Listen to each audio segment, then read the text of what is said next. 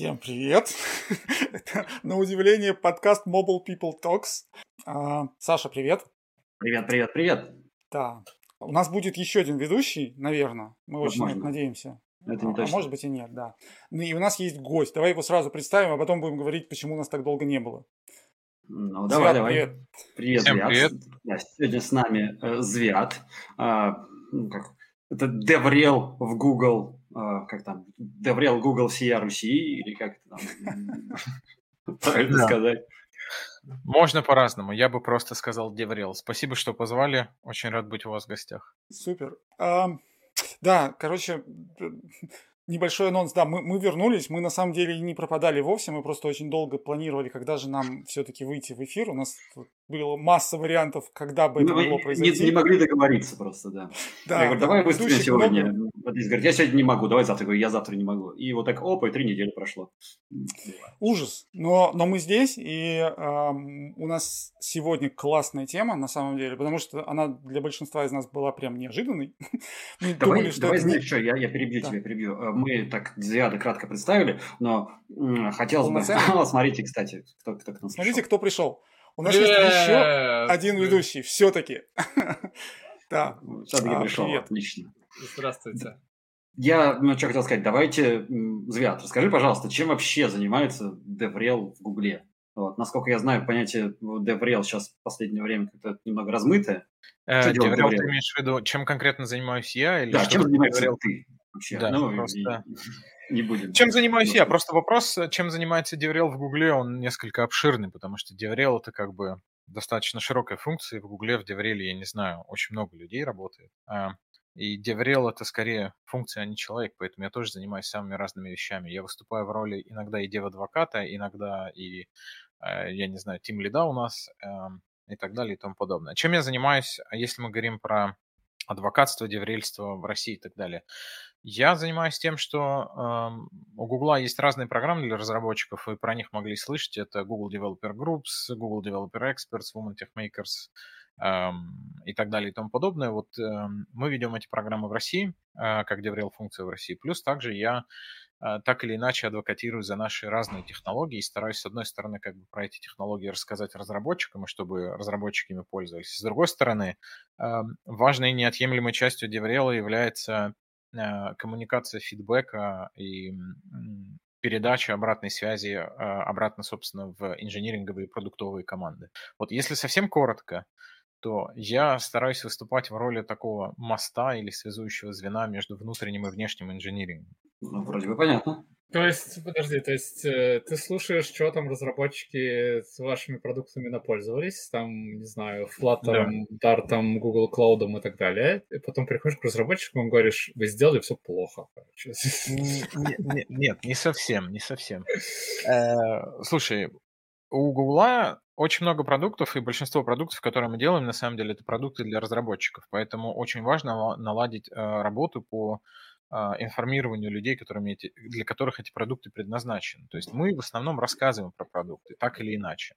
Иногда мы делаем это через сообщество, иногда мы делаем это через других людей, иногда мы, э, как, например, сегодня, я буду отвечать на ваши вопросы, какие бы они ни были, и стараться максимально честно на них ответить. Ну и также, если будет какая-то обратная связь, которую я смогу эм, обернуть в, в какие-то нормальные формулировки, то есть я ее смогу сформулировать и передать, мы обязательно это сделаем. Вот, поэтому что-то такое. Слу- Не то чтобы слушаю, но скорее прислушиваюсь к тому, что нам, по крайней мере, говорят. Кор- И- Короче, я, короче, я понял, Звят профессиональный ходок по подкастам. Слушай, я давно был последний раз в подкасте, поэтому не скажу, что я профессиональный ходок по подкастам. Я всегда рад поучаствовать, но скорее я профессиональный любитель поговорить за технологии. Вот это да. Вот в разных Окей, форматах. окей. Хорошо, л- ладно, троллинг сайт. Давай тогда мы перейдем к непосредственной теме, чем мы здесь сегодня собрались. Я не знаю, может, я неправильно понимаю тему, но мне кажется, что правильно. А, Google I.O. прошел э, в очередной раз онлайн, да? Ну, как бы печально, что онлайн, но в этом есть свои плюсы. Типа, он был бесплатный, и все могли прийти поучаствовать. А, расскажи для тех, кто пропустил, а, чего интересного было на Google I.O.? Что, что, что нового интересного случилось? Это вопрос, я так полагаю, ко мне, да?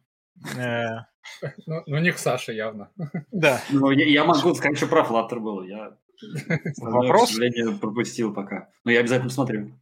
Да, вопрос очень интересный. Спасибо за вопрос, Владимир. Было много интересного и хорошего. Следующий вопрос, пожалуйста. Я не спросил, сколько было интересного. Я спрашиваю, а, что было ну, Что было интересного? Вопрос опять же, как бы, э, аудитория разработчиков неоднородна. У нас есть мобильные разработчики, веб-разработчики, ML, Cloud да, и так далее. Да. Ну, на самом давай, деле... давай, давай конкретизируем. Смотри, сейчас, как бы, естественно, наша core аудитория, мне кажется, это мобильные разработчики. Мобильные, да. То есть это, это Android, это native iOS, вряд ли у тебя будет что-то про это, но whatever. Uh, Flutter, конечно. И если вдруг вы сделали что-то для React Native, чему я буду крайне удивлен, то это тоже интересно. Ну, слушай, например. Было на самом деле очень много анонсов, если мы говорим про в целом мое. Оно как бы проходило несколько в другом формате. Сейчас вот шутки в сторону, возвращаясь все-таки к вопросу. А, я думаю, что каждый, каждый сегмент может что-то для себя найти, даже если мы говорим про а, там, разные области. Было достаточно много всего. Большинство из этого, из каких-то деталей анонсов, на самом деле не должны быть для вас сюрпризом, если вы являетесь профессиональным разработчиком не знаю, под Android, под веб там или еще под что-то, потому что большинство вещей становится известно за там дни, недели I.O., поэтому прям гигантских сюрпризов не было, а именно вот таких прикладных. Если мы говорим про мобильную историю, то можно было заметить а, большой нарастающий тренд в отношении Kotlin, Jetpack Compose и всего вот этого дела. То есть э, мы несколько лет назад объявили, что Kotlin так называемый First Class Citizen в Android, и это заметно год от года, год за годом. А на этом моем анонсировали, э, что Jetpack Compose который еще недавно был в бете, переходит в стабильную версию, становится теперь 1.0 такие вот были вещи. Были вещи, естественно, про Flutter. Flutter 2.2, куча сопутствующих анонсов. А, был анонс или превью Android 12, который очень сильно изменился по отношению к Android 11. Я бы сказал, что с момента, наверное, Android 7.0 изменения в Android были не такими значительными. Можно даже назад отмотать и сказать, что Android визуально не, не то чтобы сильно менялся. Понятно, что появлялось больше контролов, он становился более, скажем так, отполированным, ну, чисто с продуктовой точки зрения. Но Android 12, он вносит новую концепцию, там, а, которая называется Material View, какой-то дизайн, который адаптируется под пользователя. Появляются дополнительные контролы Uh, и по privacy, и над телефоном, и над приложениями, и кучу-кучу-кучу-кучу вот такого вот сопутствующего.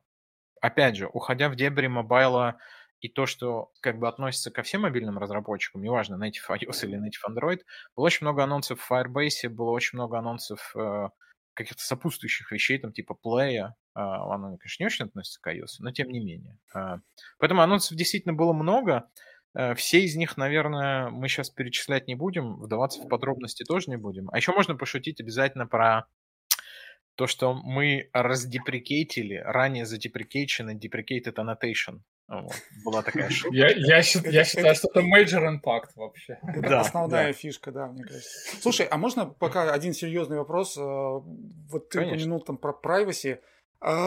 Ну, вот смотря со стороны платформы Apple, такое ощущение, ну, как бы, что одна компания немножко задала тренд определенными нововведениями, да, там, а, App Tracking Transparency, и, в принципе, такая реклама, которая сфокусирована на этом. И вот кажется, что подхватили тренд, да? Или это все-таки как бы просто независимо все идем в одном направлении? Началось, началось. Мы про Google я сегодня говорим, что опять с Apple тут. У тебя WWDC на следующей неделе. Вот там... И там у нас будет свой эпизод. Ну, возможно, мы встретимся после WWDC и обсудим э, еще какие-то тренды, которые одна компания задала, вторая. Вот.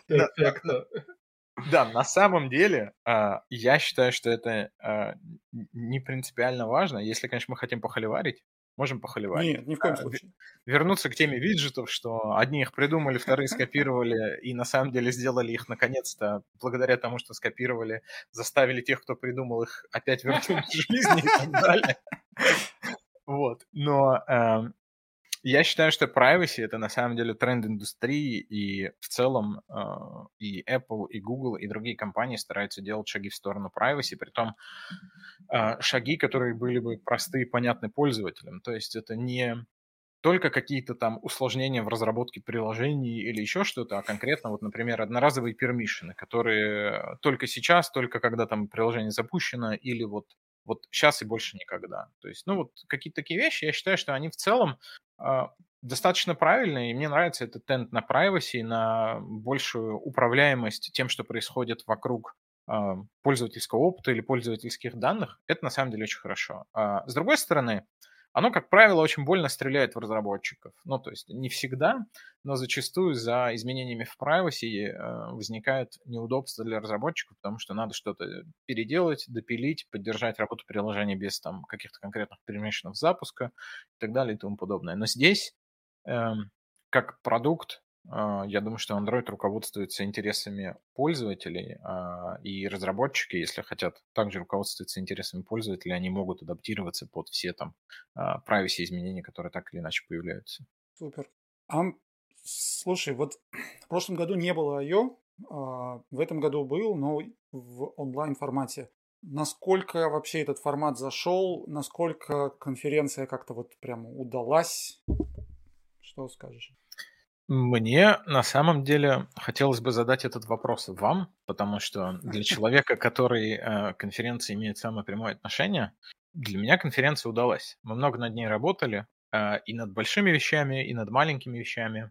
Э, поэтому, с моей точки зрения, это было по-другому, но было достаточно интересно и интерактивно. А, мне удалось, а, на самом деле, пообщаться с коллегами, как вот это происходило бы вживую. Вокруг а, конференции была такая штука, которая называлась Google I.O. Adventure, и я, я к ней присоединился, пошел в какой-то там э, тент и там встретил своего друга э, Хосе, Хосе, с которым на самом деле мы не виделись и так бы не увиделись, если бы я просто не пошарился. Ну, мы там сели на диванчике, поболтали в приватном чате.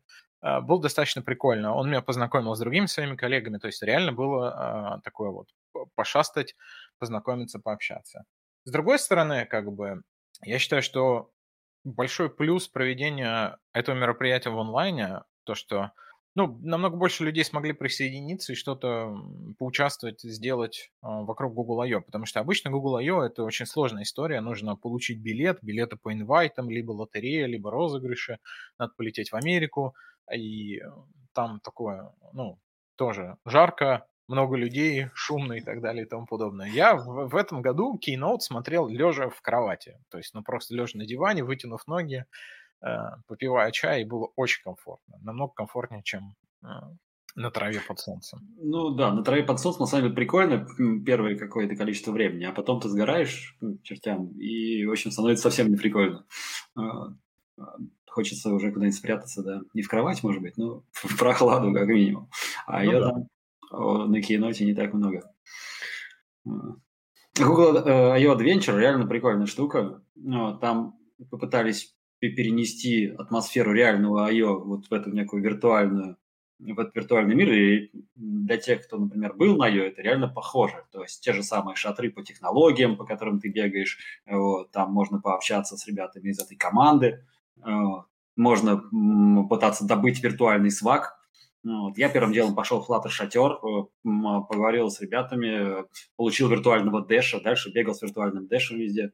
Ну вот. Потом э, пошли встретились с ребятами из э, комьюнити, там я тоже сел в приватный разговор на столике, потом вышел, а там, когда выходишь и ну, выходишь из сети, оставляешь как бы открытое окно, то твой персонаж, он как бы засыпает. И так смешно, я сижу на стульчике, вот так в руках дэш, и так ну, вот, как будто я вот на дэше прикорнул.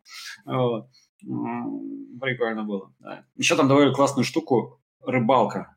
Вот. Да. Там многие люди с ума сходили. Там, короче, в любой водоем можно было закидывать удочку, и она клюет, подсекаешь и достаешь что-нибудь. Рыбку, консервную банку, там еще что-то. Десять раз поймаешь рыбку, тебе дают удочку уровнем выше. Еще 30 поймаешь, еще выше. И люди стояли и закидывали, закидывали. Кто-то пустил слух, там, что если поймаешь какую-то радужную рыбку, то там, что можно поймать какую-то радужную рыбку. Но для этого надо получить самую крутую удочку. И потом найти это место. И они, значит, толпой друг за другом бегают. Один привет, я знаю, где побежали, и все бегут за ним. А доклады кто-нибудь смотрел? Ну, слушай. Ну, не для этого поехали, да, я согласен. Google половину людей не смотрит доклады. Обычно, да, на Google I.O. ездят потусить. Доклады потом. Вот. Слушайте, ладно. Половить, да. Почему мы сегодня все здесь собрались, да? Случилось то, чего никто из нас, наверное, не ожидал и думал, что этого вообще никогда не произойдет. Произошел релиз операционной системы Фуксия. Кстати, давай вот, Звят, у тебя узнаем, как правильно произносится название этой операционной системы. У нас было несколько споров, по-моему, даже у нас здесь на подкасте, особенно с э, англоязычными э, спикерами, поэтому все-таки фуксия, фуксия, фуксия, фушчия, фу... как, короче говоря, фуча. Эм, на самом деле вопрос интересный. Для меня это вопрос из серии Python или Python, C++ или C++. Ну, то есть э, разные языки, они звучат по-разному, поэтому по-русски правильно будет говорить фуксия, потому что в русском языке есть слово фуксия, которое, собственно, и означает эту смесь э, розового с фиолетовым, пурпурным, не знаю. Pink ну, плюс purple. Да, это, это конкретный цвет, который по-русски будет фуксия. А в английском языке фуксия звучит несколько по-другому, да, оно звучит фьюша э, или фукша, или, ну, на самом деле даже англоговорящие спикеры, вот э, у нас компания достаточно большая, есть люди с разным э, национальным бэкграундом или там языковым бэкграундом, все говорят по-разному, те, кто говорят по-английски. Кто-то говорит фьюша, кто-то фукша, кто-то э, кто как. В общем, я считаю, что да, я считаю, что это не принципиально. По-русски можно говорить фуксия, по-английски можно говорить фьюша и, или фукша, и будет нормально. А как, а как э, народ из Великобритании это произносит? Из какого графства? Затише. Я, я не знаю, просто, Звят, понимаешь, для меня, для меня вот британское произношение, это всегда, вот знаешь, типа, Человек-паук — это Питер Паркер. Да.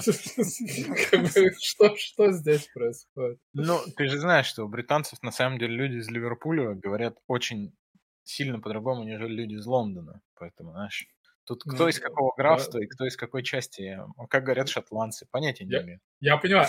Ты, а ты слышал какие-нибудь варианты там из ну, лондонского фью... офиса? Из, из тех, что я слышал по-английски, я реально слышал фьюша, фукша, э, да, фукша, фьюша, фьюша, фьюша и что-то такое. Ну, то есть оно все вот вокруг этого. Там... Okay. Фьюча. Ну, не Слушай, фьюча, смотри, но...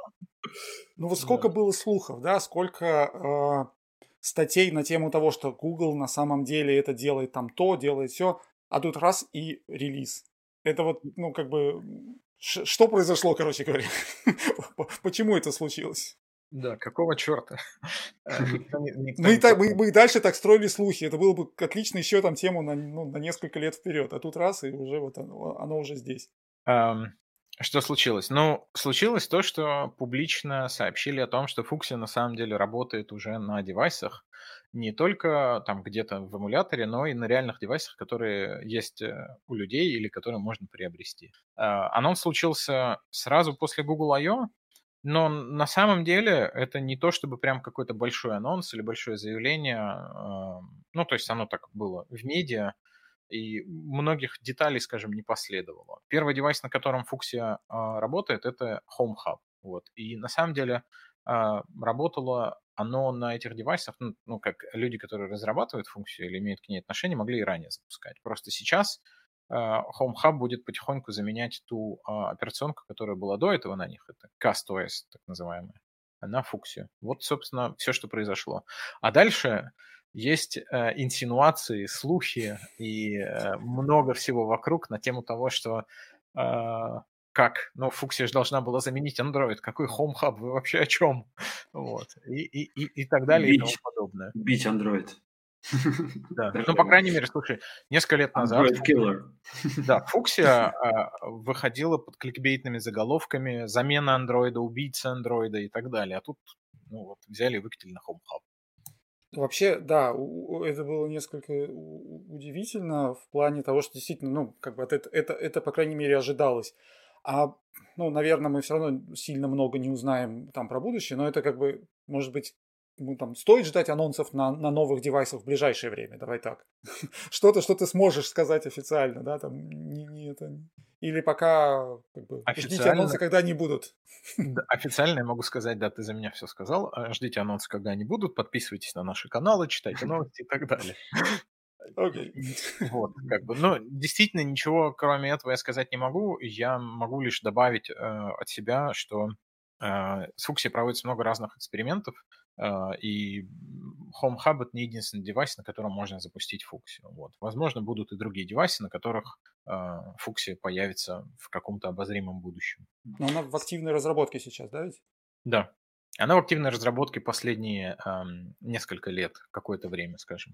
Я, я, кстати, видел, э, видел твит от создателя Фукси, потому что что-то свершилось 20 лет работы. Э, что, реально 20 лет ее пилили? Ну, не, не, не совсем. Там интересная история в том, что э, человек, который этот твит написал, он его дипломной работы или там выпускной работы, ну, каким-то тезисом, который он писал, там, мастер, bachelor тезис, была Message-Oriented Operation System или что-то такое. Ну, в общем, что-то что из этой области. Плюс, э, на самом деле, там много контекста вокруг этого. Кроме того, что он э, про, ну, занимался изучением вот таких вот операционных систем, он также работал, по-моему, в Palm OS.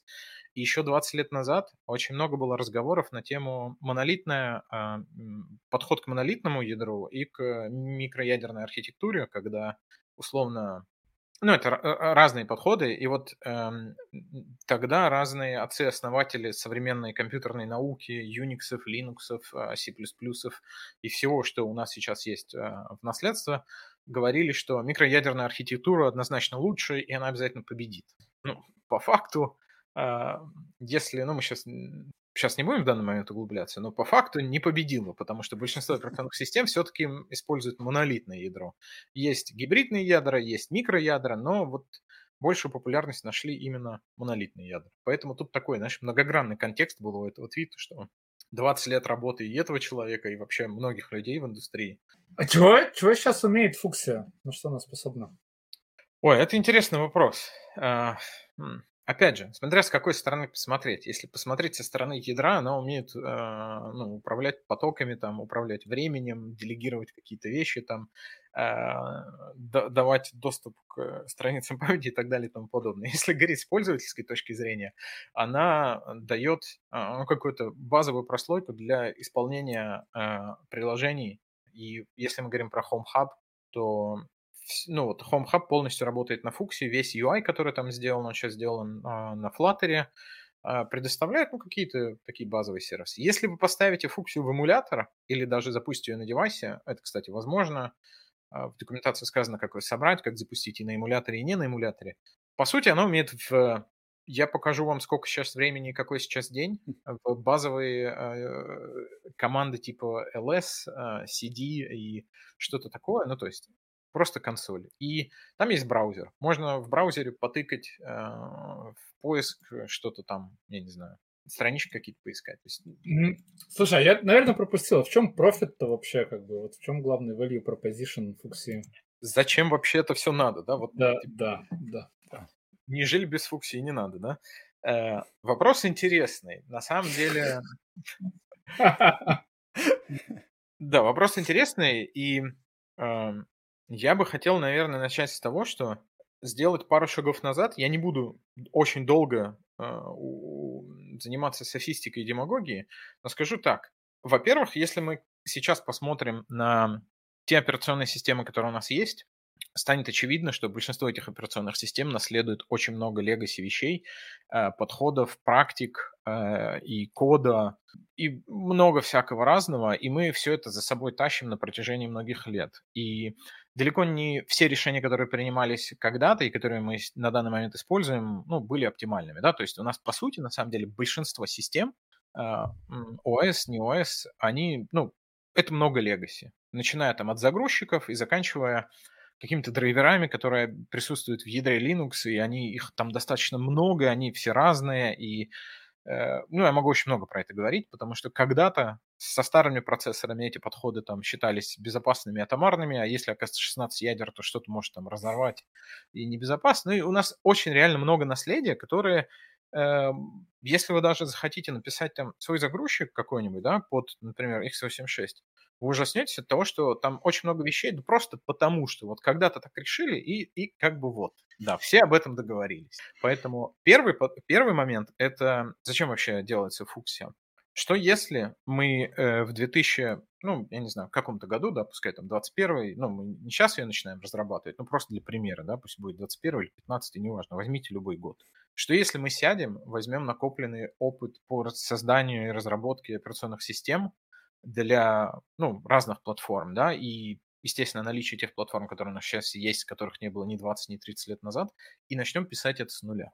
Вот. Я думаю, что мы сможем отказаться от большого количества легаси и с новыми подходами, с новым, ну, как бы с тем опытом, который мы накопили, сделать что-то интересное, безопасное, революционное и так далее и тому подобное. Вот. Это один аспект. Второй аспект, э, про который тоже очень часто спрашивают, ну как так, а вообще вот есть же Android, вот что, вот как, зачем вам еще какая-то функция? Есть Chrome OS, есть Android, э, есть, ну, есть CastOS. Зачем нужна еще функция, убьет ли она Android, убьет ли она Chrome OS, убьет ли она Cast? Если вы смотрели Google I.O., становится понятно, что Android никто убивать не собирается, Android достаточно хорошо развивается, у него много применений на разных платформах от э, смартфонов, э, где он является ну, по факту самой распространенной операционной системой, до, я не знаю, машин и каких-то там других вещей.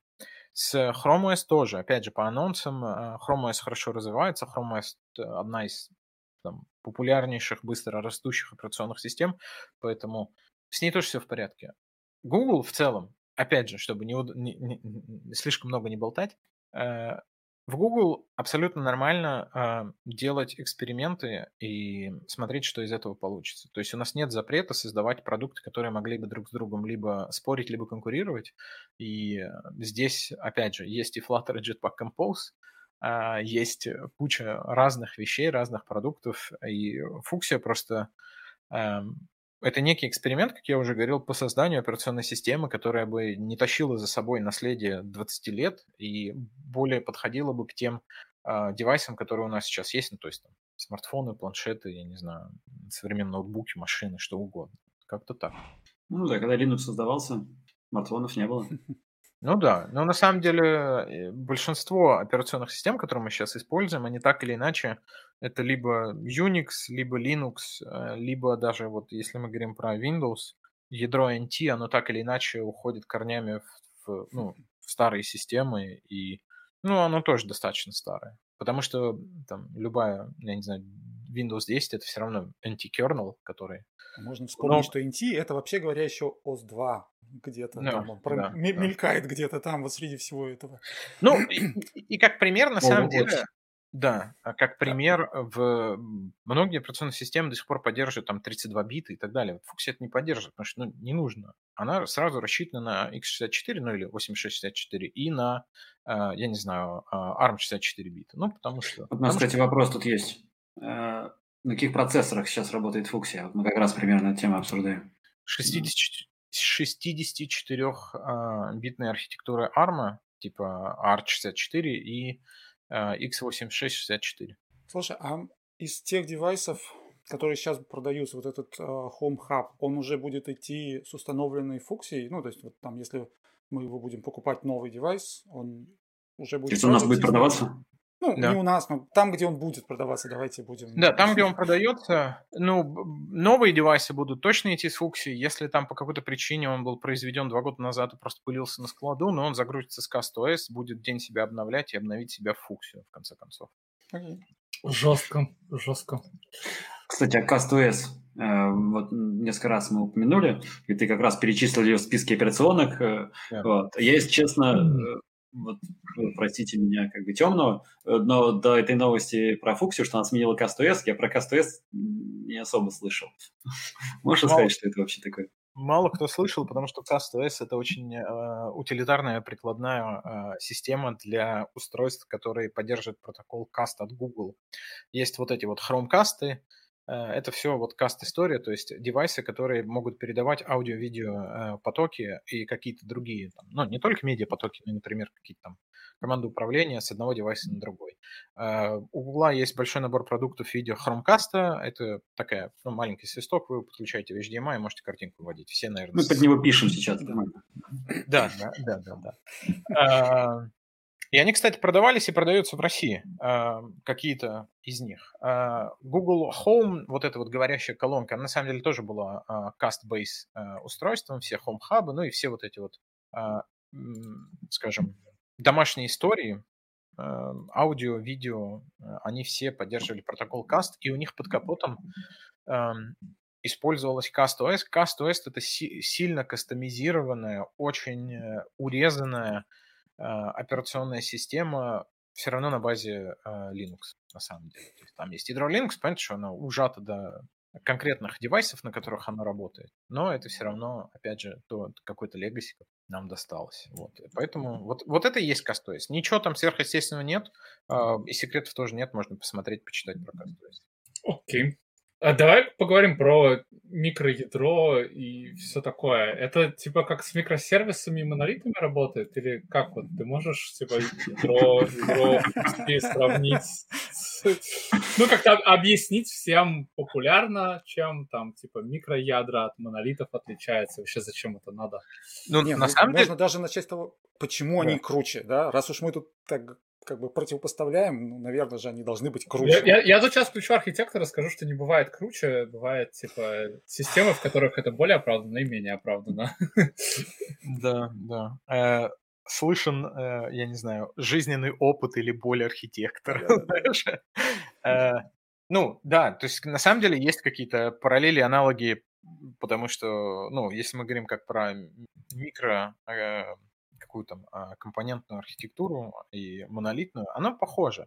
Если очень коротко, то в целом есть примерно два подхода к построению ядер операционной системы, э, ну и вообще зачем нужно ядро, да? Вот есть какая-то железка, у железки обязательно есть большое количество там чипов, процессоров, ну какого-то там железо, которое там а, работает. У всех у них есть свои прошивки, свои там какие-то коды, э, которые что-то делают. А, дальше есть некоторый там уровень абстракции над железом, и дальше вот идет ядро. Ядро это такая штука, которая позволяет вам а, управлять не только железом, но и, например, управлять памятью. То есть оно создает страницы памяти, оно создает потоки, оно эти потоки там как-то тормозит, э, выполняет и так далее и тому подобное. Вот.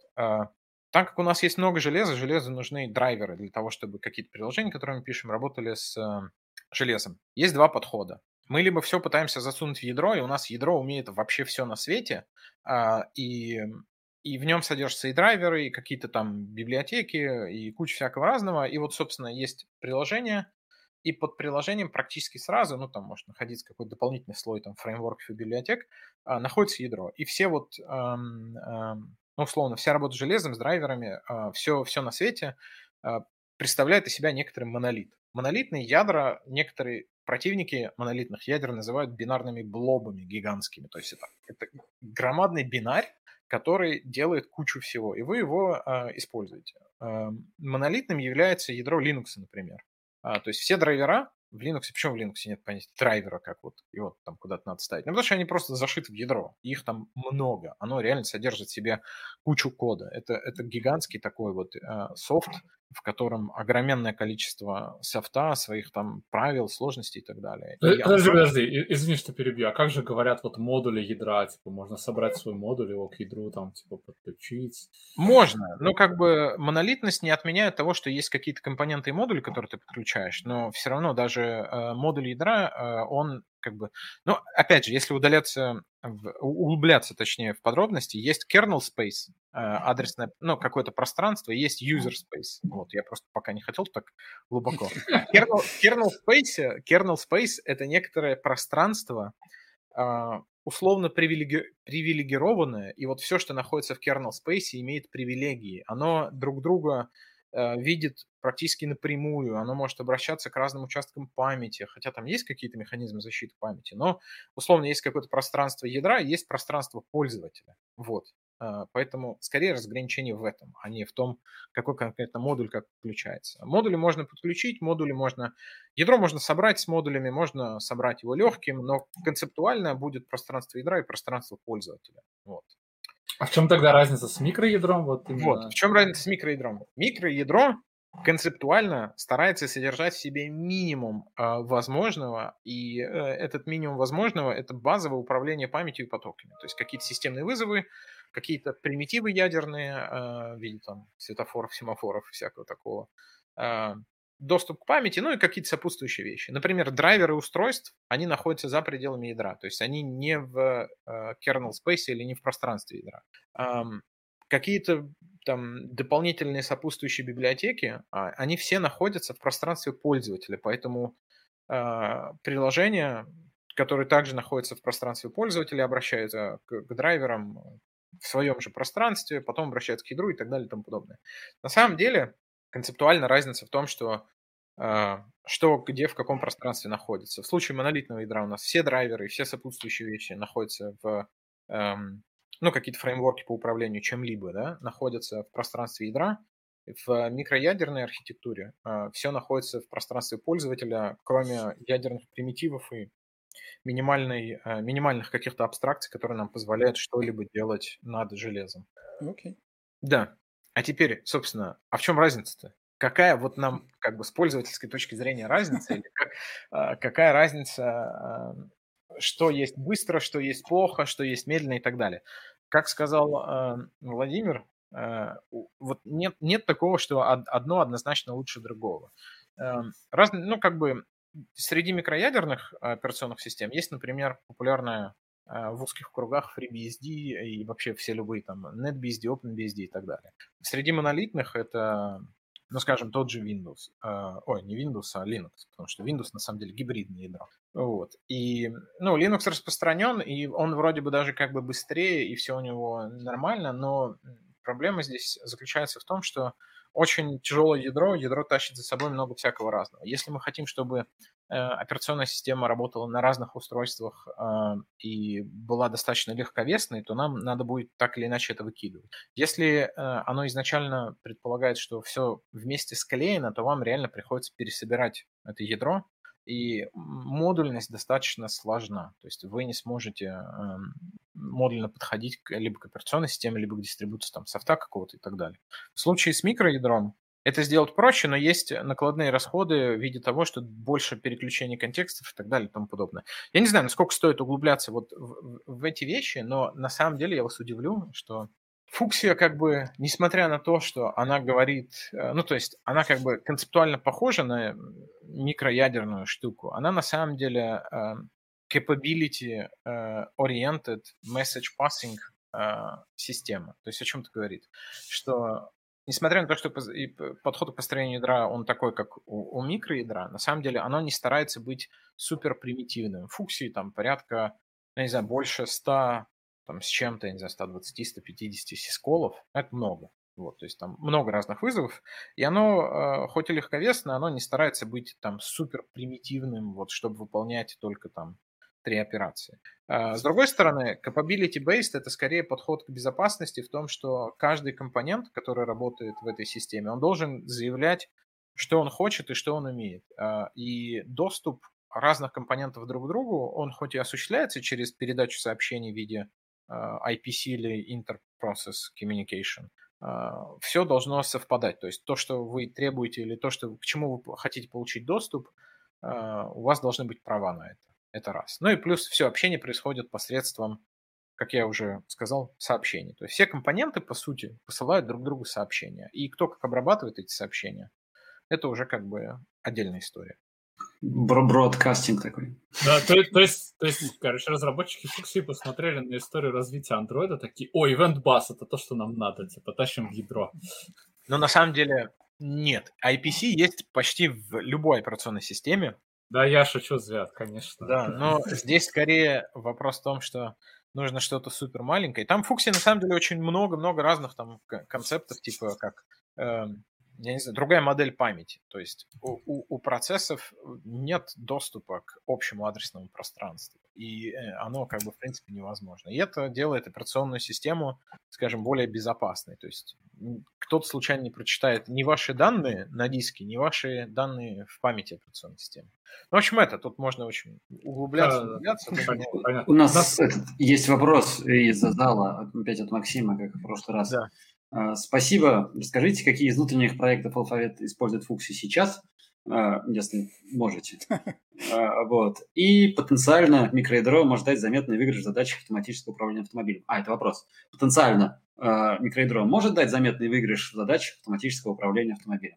Э, но смотря что, э, что мы имеем в виду под автоматическим управлением автомобилем. Э, значит, отвечу с простого. Какие из внутренних проектов использует Фуксио сейчас? Ну, есть публичный вот этот Home Hub, который его использует. Из внутренних есть другие устройства, другие экспериментальные устройства, о которых я, к сожалению, ничего конкретного сказать не могу. А устройства, которые не, ну, то есть экспериментальные, но публичные, они доступны там на сайте разные э, медиатек процессоры, там, ну, то есть всякие дев-борды, там, и интеловские, и медиатековские, их а, можно посмотреть на сайте. А, по поводу автоматического управления автомобилем, это про беспилотные автомобили или это какие-то блоки управления двигателем и скорее вот такие вот истории. Не совсем понятно. Ну, в целом, как бы, как тут сказать, если, если мы говорим про э, управление автомобилем, типа как беспилотный автомобиль, там на самом деле очень много компонентов и очень много разных вещей взаимодействуют друг с другом, но ран, э, в конечном итоге э, команды управления передаются машине по тем протоколам, которые приняты а, в автомобильной индустрии, поэтому, ну вот, сложно сказать. Там, как правило, это всякие real-time операционные системы, где-то одно, где-то другое, но там выбор не очень большой, и все это... Есть там, есть свои стандарты, в общем, есть CAN-BUS, есть э, какие-то другие вещи, есть э, вот, электронные блоки управления двигателями, так называемые EBU, они там у них вообще свои операционные системы, простые, примитивные, реалтаймовые, и они отличаются, но не сильно. Слушай, а давай поговорим немножко про тот дистрибутив, который есть сейчас. Я правильно понимаю, что э, если мы хотим создать какое-то приложение с графическим интерфейсом под фуксию, то у нас есть Dart и Flutter, и пока все. О, ну, наконец-то, наконец-то Денис заговорил про Dart и Flutter, а то Apple, Apple. Ну, я не мог, да, если бы ты задал этот вопрос, это было бы как-то, ты, ты и так, наверное, знаешь на него ответ, да, и как бы... Да, да.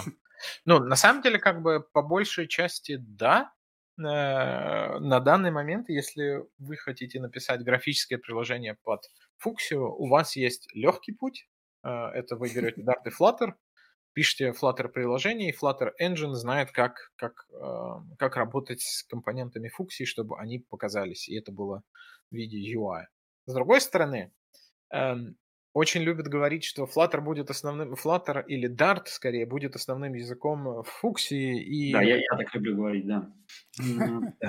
Что если вы знаете Flutter, вы как бы заранее умеете делать UI под фуксию, да. Системы еще нет, а умения уже есть. Ну, на, на, на самом деле ты прав отчасти, но не, придется тебя расстроить. Другие языки тоже есть э, в системе, и так как система пропагандирует компонентный подход, э, то есть все, по сути, в системе от драйвера до приложения является некоторым компонентом. Да? Компоненты э, могут иметь в себе субкомпоненты. То есть ваше приложение может состоять из нескольких компонентов, которые работают в рамках там, одной сессии. Так вот, э, UI может быть написан на Flutter, а бизнес-логика на Rust, если этого, как бы, это потребуется. И Flutter можно просто делегировать что-то рисовать. А можно пойти еще более хардкорным способом. Есть э, так называемый сценик. Э, я не знаю, как по-русски сценик, наверное. Э, ну, в общем, сценический. Э, это некоторый графический стек, который есть в фуксии, и взаимодействовать с ним можно на самом деле напрямую. У него есть э, API, и ваша сессия или ваш компонент может напрямую обращаться к нему, просить рисовать э, как 2D-объекты, так и 3D-объекты. То есть можно нарисовать реальный, ну, там, я не знаю, 3D-мир напрямую из Rust-кода, C++ кода, Go кода или даже Dart, если захотеть. Не С Ski связан. Ну, он не то чтобы связан, он скорее просто Ski это рендерер, вот, и с, э, ну, Scenic, по сути, он не то чтобы рендерер, Scenic это скорее графический стек, который содержит в себе там какие-то компоненты, которые знают, как работать там с GFX, с Vulkan API, со всякими разными вещами. А, рендерер, который вот, ну вот, рисует как бы уже вот последний слой, скажем, визуальный, он там называется э, Esker, Escher, э, что-то такое вот. Esker, по-моему. То есть, Саш, все-таки не единственные Flutter. Ну, там, слушай, не я, я не утверждал, что единственное, я просто говорил, я же, ну, ни слова как бы неправда. Если вы ну. знаете Flutter, значит, вы можете делать UI э, под Fuxi. Э, это не значит, что, зная что-нибудь другое, вы тоже, ну, вы не можете тоже делать. Это, это только прерогатива Flutter эксклюзивная. Нет, я этого не утверждал никогда. Ну, в защиту Саши я скажу, что на Android тоже можно делать UI на C++, но как много из вас его делает на C++? не то чтобы это самое, э, э, ну, скажем, любимое занятие мобильных разработчиков, поэтому... Саша и время про это рассказывал, я помню. Да, поэтому если, если вернуться к вопросу, на самом деле хочется сделать эм, приложение с UI простым, то, ну, можно использовать Flutter. Как Flutter ну, Flutter в комбинации с Dart как для бизнес-логики и графического э, отображения, либо вы можете написать компонент на другом языке и попросить Flutter просто нарисовать, а, ну, там, кнопочки, поля, текст-филды, там, листы, вьюхи. Саша, ты услышал, на Flutter можно писать только простые приложения. Ладно, Саша, ты можешь парировать, что любое приложение станет простым на Flutter. Ты, ты, мог, ты мог на это ответить красиво, но не сделал. А, Нам, слушай, надо, из, да. можно я отвечу? Да, да. Надо было ответить красиво и сказать, что лучшие приложения, они же простые приложения. Саша, тоже, тоже правильно. Саша сидит и записывает себе в блокноте как аккуратненько. В следующий раз... Э, а, а, а, когда будешь так же шутить, у меня есть... Теперь все нативные Android-разработчики такие, что, наши приложения сложные и плохие? Ну нет, Слушайте, а вот про как раз там про Android заговорили. Вот появилась фуксия. Ну, там, где там Google Play для фуксии, там, может быть, уже есть какие-то гайдлайны, как надо делать, как не надо. Ну, вообще, вот это... Понятно, что там Home Hub это такое, ну, специфичное, там, будет, или вообще это где-то уже там... Ладно, даже, опять же, надо спрашивать аккуратно потенциально, может быть, где-то уже упоминалось вот эти там именно гайдлайны, как материал дизайн применяется к фуксии, или как, какие гайдлайны для приложений есть, или там, в конце концов, как их ставить на, на фуксию, ну, Ничего или на девайсе с ней. Почти, ну, практически ничего такого нет. Никакого магазина приложений нет под фуксию. Э, под фуксию нет каких-то гайдов по визуальному дизайну, потому что фуксия, фуксия на данный момент это, ну, такая почти что голая операционная система с набором примитивов и каких-то договоренностей и там, набором практик, которые на самом деле меняются. Если заглянуть в документацию Фуксии, там часть, часть вещей написано, что ну, мы пока не уверены, мы рассматриваем эту концепцию, и да, дальше будет понятно. То есть это все еще пока что эксперимент, и ничего такого там нет. Я чувствую, это прямо рай для любителей R&D. Вот что-то поделать такое, что потом все равно выкинешь. Вот, ну, я имею в виду не, само, не саму операционку, а приложение, которое ты под нее делаешь, потому что потенциально там что-то поменяется, и тебе нужно будет, видимо, что-то из этого переделывать. Ну, да и нет. Но зато сколько кайфа, нет? Ну, на самом деле, для любителей R&D и для любителей э, поспорить за операционные системы, любителей эзотерических операционных систем, привет фанатам Соляриса и там Open Indiana и всякого такого, добро пожаловать. Это э, дивный новый мир, э, э, Фуксии. В общем, э, Фуксия на данный момент все еще эксперимент, несмотря на то, что появилось э, устройство, которое Home Hub. На Home Hub не то, чтобы вы можете написать много приложений. Э, основные как бы тезисы или концепции этого эксперимента я озвучил. В, вот, в самой Фуксе очень много интересных особенностей, да, как, например, э, добиваются там производительности или как там происходит сисколы, как работать с там, с памятью и так далее и тому подобное. То, что она вся компонентная, то, что там все через сообщение. Суть фуксии не в том, чтобы э, заменить Android, а сделать операционную систему, которую можно будет запускать на многих форм-факторах, как это сейчас называется, да, то есть это будет, э, неважно, компьютер, ноутбук, телефон, планшет, там, телевизор и так далее.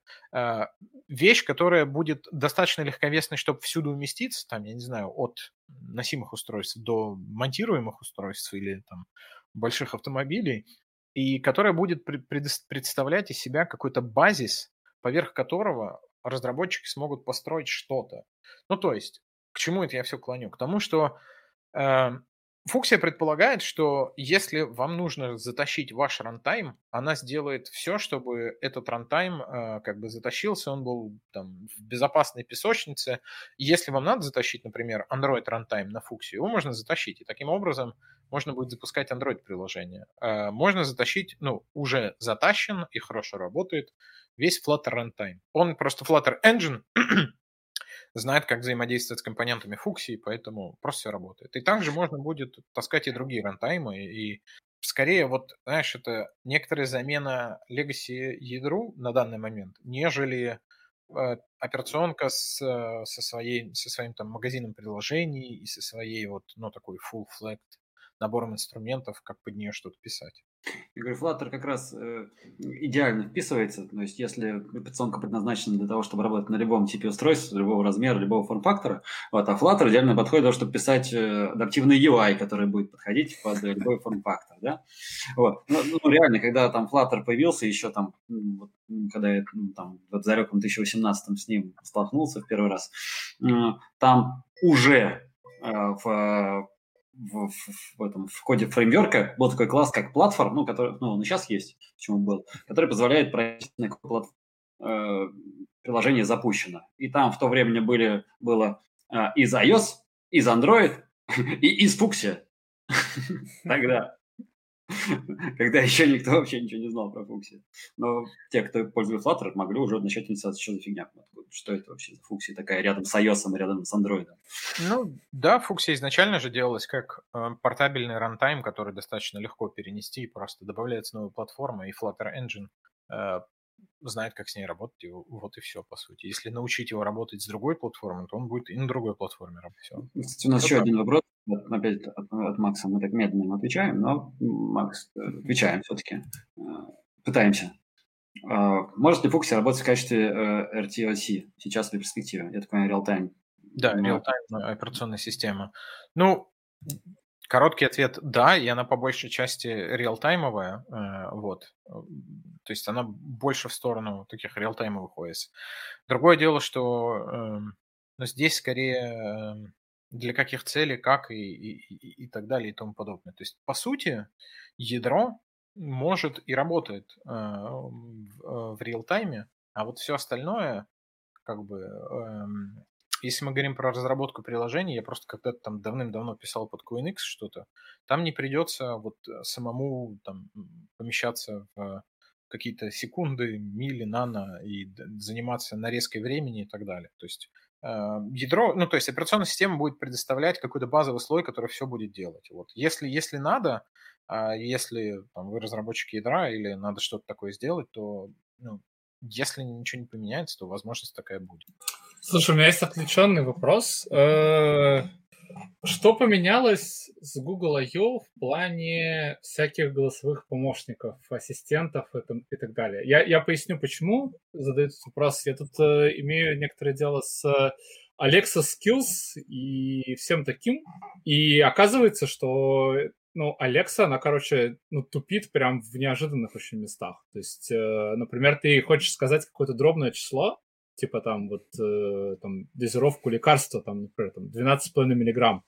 И она принципиально, блин, не умеет в дробные числа, хотя в документации написано, что умеет. И, типа ты говоришь 12 and a half milligrams, она такая, типа, я не поняла, как бы иди нафиг. Какими возможностями вот типа сейчас обладает Google Now, как бы насколько удобно его использовать для построения там собственных скиллов, и вообще, как бы, что изменилось на этом I.O. в плане именно Voice Assistant? Google Now — это такой привет 2010 год. Google Now. Вот, господи, ну, ну его переименовывают же 500 ну, раз да. в год. Как бы. Не, ну Google Ассистент, его с тех пор не переименовывали. Эм, слушай, ну на самом деле Google очень много инвестирует в сторону эм, ассистентов, диалогов, э, не знаю, какого-то разговора и так далее и тому подобное. То есть, во-первых, эм, улучшается модель распознавания речи, притом эм, ассистенты сейчас, например, э, достаточно неплохо понимают по-русски, э, на разных там, языках, конечно, понимание оно разное, но в целом становится лучше. Э, если говорить про какие-то прикладные вещи, честно, не буду тебе врать, я давно не разрабатывал никаких экшенов, как они называются, actions on Google. Поэтому не знаю, как там стало лучше, хуже и так далее. Но, наверное, прогресс какой-то есть. Я знаю, что Dialogflow развивается, знаю, что сама платформа Action сам Google, она как бы развивается и в нее добавляют новые фичи. Но вот так вот сходу сказать, что вот, вот, вот это вот ключевое изменение не могу. Э, можно сказать, что у нас э, был один из анонсов, который на самом деле, по-моему, незаслуженно не получил э, должного внимания. Это ламда, не лямбда и не ламбда, а ламда. И мама. Там, там было два анонса, связанных с пониманием человеческого языка. Первый назывался Ламда, а второй назывался Мам. M-U-M. Вот. Первый это про э, модель, э, ну, то есть про какую-то нейросеть, про какую-то модель нейросети, эм, которая может поддерживать человеческий разговор. То есть не сухое вот, что сделай это и вот тебе ответ, а скорее такой вот более очеловеченный, наполненный контекстом, а, иногда какой-то дополнительными лишними словами ненужными разговор. То есть там был пример того, как типа ламда представляла, что она Плутон, и ты мог у нее спросить, мол, а что, что, что я увижу, если я прилечу на Плутон? Ну и ответ был э, не список вещей, а скорее, ну, не знаю, там, типа, долины, реки, озера, ледники и всякое. Поэтому, ну, много вкладывается в понимание и в синтез речи. И мам, второй анонс, это был скорее про поиск, про то, что если написать э, что-то текстом или спросить у того же ассистента, слушай, есть тут такой вопрос, и вот его контекст, вот какие-то там вещи, да, э, то ответы будут более осмысленными. Mm-hmm. И, ну, это такие изменения, которые, они вроде бы маленькие, но достаточно важны с точки зрения удобства всех этих там поисков, ассистентов и так далее и тому подобное. Я на самом деле верю в то, что вся эта история будет развиваться и у нее есть будущее. Вот. Но по поводу дробей, мне кажется, Google Ассистент понимает дроби, э, насколько я помню. Ну, а, даже а Siri понимает. Okay, да, а у Алексы, может, надо просто point five сказать или... Я пытался, я пытался. Я все это делал там, типа, и, и голосом, и там есть, типа, тестовый интерфейс, который симулятор Алексы, и, короче, текстом пишешь, типа, не помогает. Вот, я очень удивился, потому что, ну, как бы предполагалось, что работает. Окей. Очень, очень хочется по -по пошутить по поводу, типа, продукт мам, а будет ли продукт пап. Ну, пошути. Готово. Ну, уже сделано, да. А я хочу пошутить про единственную развитую страну на свете, которая пользуется примерными единицами в виде жидких и сухих унций для измерения чего-либо. Может, Алекс, надо в унциях сказать, типа, или там в teaspoons? Не, я, я, я причем, ну, я относительно красиво обошел, короче, так как лекарства умеют, э, могут быть только, типа, дробные только с половинкой, то есть нет такого, что там 12,75. Ага. Я просто добавил в utterances, типа, and a half dot 5.5, короче, это работает. У нас ну, появился еще один такой вопрос, интересный, точнее даже два, а, но они, по сути, про одно и то же.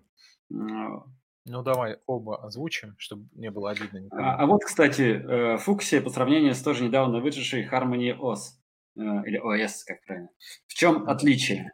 И второй, почти дословно, скажите, сравнивали Фуксия и Hongmeng, он же Harmony OS? На первый взгляд, у проектов много общего, микроядро, универсальная платформа от UET до десктопа, возможность симуляции чужого рантайма. Я, честно говоря, очень мало знаю про Hongmeng и Harmony OS, поэтому, ну вот, с моей стороны будет неправильно что-либо комментировать, не, не потому, что это там большой табу или тайна. А, ну, я правда ничего про них не знаю. Я слышал разные вещи про эти операционные системы, но детали не знаю, поэтому не могу сравнивать. Наверное, это скорее э, люди, которые имели дело с Harmony OS и послушали этот подкаст, смогут провести какие-то параллели или не параллели и поделиться этим. Да. Напишите нам в чат, если вы хотите прийти да. поговорить про Harmony OS, нам будет интересно. Ну, при том про Harmony OS там же они, ну, как бы разные Harmony OS. Я Их прям... две, да, насколько я помню. Да, наверное, тут больше про вторую вопрос, который вот только про ту, которая сейчас. Ну, опять же. очень похожи на iOS внешне и на Android внутреннее. Опять же, по, поводу микроядра я уже говорил.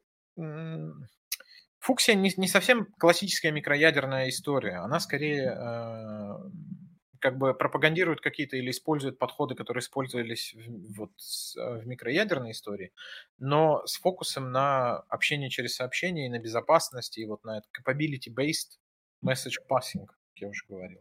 Так, так, по крайней мере, она себя называет.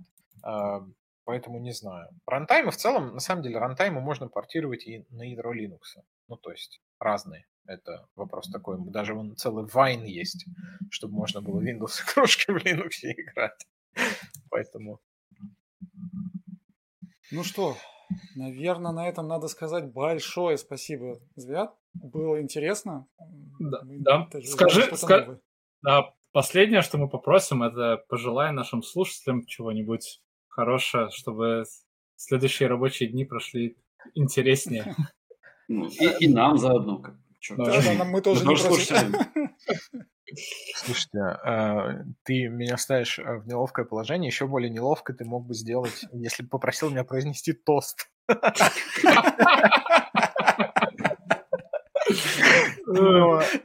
А, есть классическое там счастье, здоровье, успеха. Нет, ну, я не знаю, может, есть фирменное, там, не знаю, пишите Kotlin, там, знаешь, как у Антона Черноусова было в свое время, или там, не знаю, IO all the things, или, не знаю, какой у тебя мото, знаешь.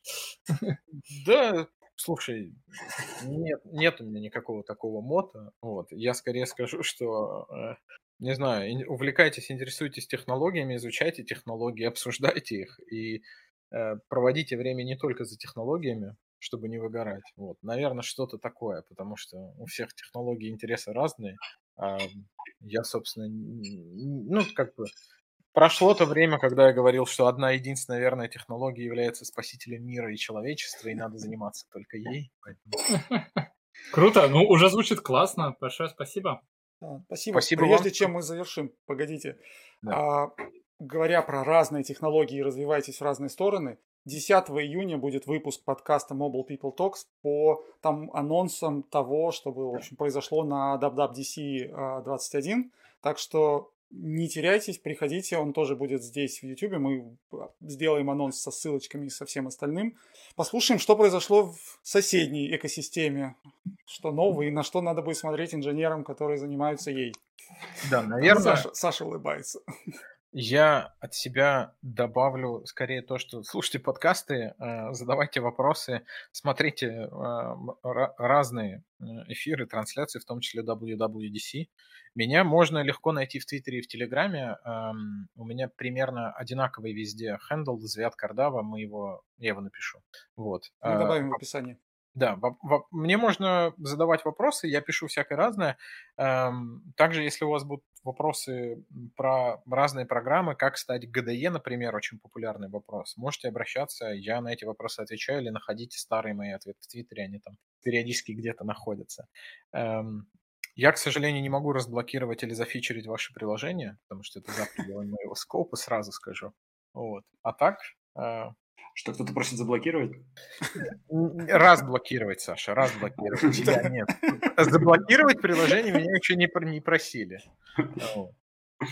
И еще раз спасибо, что Спасибо, что позвали в подкаст, было очень приятно поболтать. Я специально подвинул себя в, в нижний угол для того, чтобы напомнить вам, да, не забывайте ста- ставить а, лайки, лайк, шер, репост и все такое. Вот, спасибо, что пришли. Да, спасибо, спасибо. за прослушивание. Всем удачи, всем хорошего окончания недели. Пока-пока. Пока-пока. Пока-пока. Пока-пока.